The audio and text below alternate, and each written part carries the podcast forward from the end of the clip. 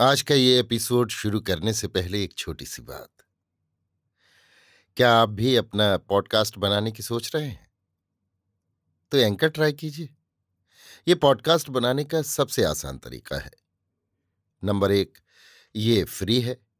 Number दो, इसमें कई सारे ऐसे टूल्स हैं जो आपको अपने फ़ोन और कंप्यूटर पर रिकॉर्ड और एडिट करने की फैसिलिटी देते हैं। नंबर तीन आप अपने पॉडकास्ट को डिस्ट्रीब्यूट भी कर सकते हैं, जिससे इसे स्पॉटिफाई और दूसरे प्लेटफॉर्म पर सुना जा सके। तो डाउनलोड कीजिए फ्री एंकर ऐप या विज़िट कीजिए एंकर डॉट एफ़ पर अपना पॉडकास्ट स्टार्ट करने के लिए। ये तो थी एक छोटी सी जानकारी, और अब शुरू करते हैं एपिसोड का सिलसिला। तो आज के एपिसोड में लीजिए सुनिए। सूर्यकांत त्रिपाठी निराला के लिखे उपन्यास अप्सरा का भाग सत्रह, मेरी, यानी समीर गोस्वामी की आवाज़ में।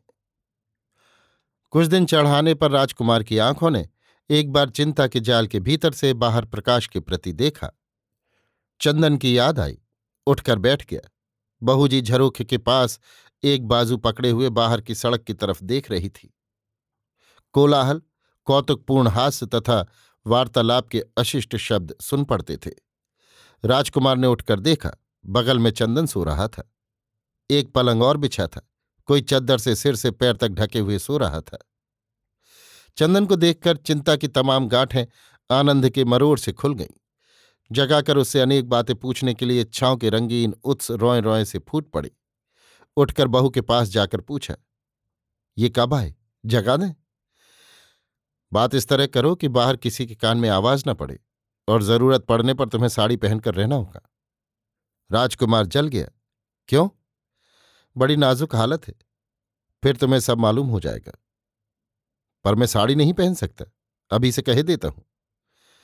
अर्जुन तो साल भर विराट के यहाँ साड़ी पहनकर नाचते रहे। तुमको क्या हो गया? वो उस वक्त नपुंसक थे। और इस वक्त तुम उससे पीछे छुड़ाकर नहीं भगे। राजकुमार लज्जित प्रसन्नता से प्रसंग टाल गया। पूछा, ये कौन है जो पलंग पर पड़े हैं? मुँह खोलकर देखो। नाम ही से पता चल जाएगा। हमें नाम से काम ज़्यादा पसंद है। अगर कोई अनजान आदमी हो तो जान पहचान हो जाएगी। सो रहे हैं नाराज़ होंगे। कुछ बगझक लेंगे, पर जहाँ तक अनुमान है, जीत नहीं सकते। कोई रिश्तेदार हैं शायद। तभी तो इतनी दूर तक पहुँचे। राजकुमार पलंग के पास गया। चादर रेशमी और मोटी थी। मुँह देख नहीं पड़ता था। धीरे से उठाने लगा। तारा खड़ी हंस रही थी। खोलकर देखा, विस्मय से फिर चादर उड़ाने लगा। कनक की आँख खुल गई। चादर उड़ाते हुए राजकुमार को देखा। उठकर बैठ गई।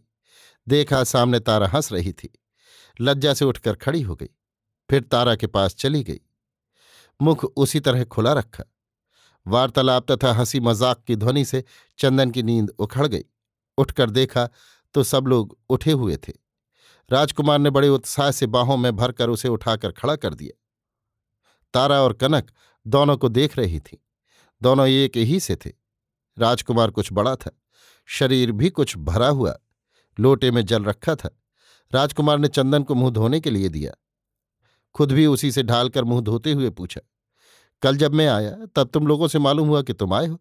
पर कहाँ हो? क्या बात है? बहूजी से बहुत पूछा, पर वो टाल गई। फिर बतलाऊँगा, अभी समय नहीं। बहुत सी बातें हैं, अंदाज़ा लगा लो। मैं ना जाता तो इनकी बड़ी संकटमय स्थिति थी। उन लोगों के हाथ से इनकी रक्षा न होती। हाँ कुछ कुछ समझ में आ रहा है। देखो, हम लोगों को आज ही चलने के लिए तैयार हो जाना चाहिए। ऐसी सावधानी से कि पकड़ में ना आए। क्यों?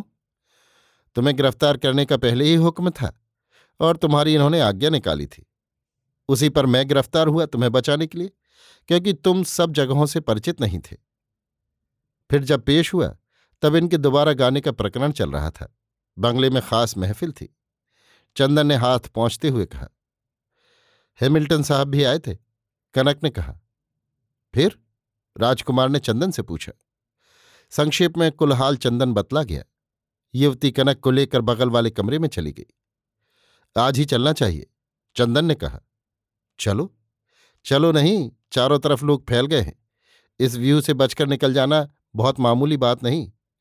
और ताज्जुब नहीं कि लोगों को दो एक रोज में बात मालूम हो जाए। गाड़ी सजा लें और उसी पर चले चले। कहाँ? स्टेशन? खूब। तो फिर पकड़ जाने में कितनी देर है? फिर? औरत बन सकते हो। ना? चंदन हंसने लगा। कहा हाँ हाँ भाई। तुम औरत वाली कैसे औरत बनोगे? पर मैं तो बन सकता हूँ। ये तो पहले ही से बने हुए हैं। कहती हुई मुस्कुराती कनक के साथ युवती कमरे में आ रही थी। युवती कनक को वहीं छोड़कर भोजन पान के इंतज़ाम के लिए चली गई। चंदन को कमरा बंद कर लेने के लिए कह दिया। चंदन ने कमरा बंद कर लिया। कनक निष्कृति के मार्ग पर आकर देख रही थी। उसके मानसिक भावों में युवती के संग मात्र से तीव्र परिवर्तन हो रहा था। इस परिवर्तन के चक्र पर जो शान उसके शरीर और मन को लग रही थी, उससे उसके चित्त की तमाम वृत्तियाँ एक दूसरे ही प्रवाह से तेज बह रही थीं और इस धारा में पहले की तमाम प्रखरता मिटी जा रही थी। केवल एक शांत, शीतल अनुभूति चित्त की स्थिति को दृढ़तर कर रही थी। अंगों की चपलता उस प्रवाह से तट पर तपस्या करती हुई सी निश्चल हो रही थी। राजकुमार चंदन से उसका पूर्वा पर कुछ प्रसंग एक एक पूछ रहा था। चंदन बतला रहा था दोनों के वियोग के समय से अब तक की संपूर्ण घटनाएँ उनके पारस्परिक संबंध वार्तालाप से जुड़ते जा रहे थे।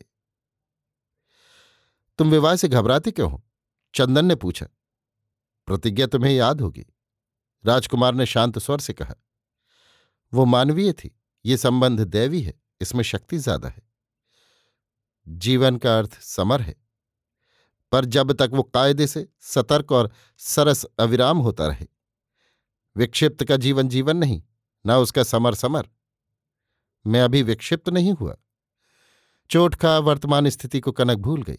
अत्रस्त दृष्टि अकुंठित कंठ से कह दिया, मैंने विवाह के लिए कब किससे प्रार्थना की? चंदन देखने लगा। ऐसी आँखें उसने कभी नहीं देखी। इनमें कितना तेज। कनक ने फिर कहा, राजकुमार जी, आपने स्वयं जो प्रतिज्ञा की है, शायद ईश्वर के सामने की है। और मेरे लिए जो शब्द आपके हैं, आप ईडन गार्डन की बातें नहीं भूले होंगे। वे शायद वीरांगना के प्रति है। चंदन एक बार कनक की आँखें और एक बार नत राजकुमार को देख रहा था। दोनों के चित्र सत्य का फैसला कर रहे थे। अभी आप सुन रहे थे सूर्यकांत त्रिपाठी निराला के लिखे उपन्यास। अप्सरा का भाग सत्रह, मेरी यानी समीर गोस्वामी की आवाज़ में।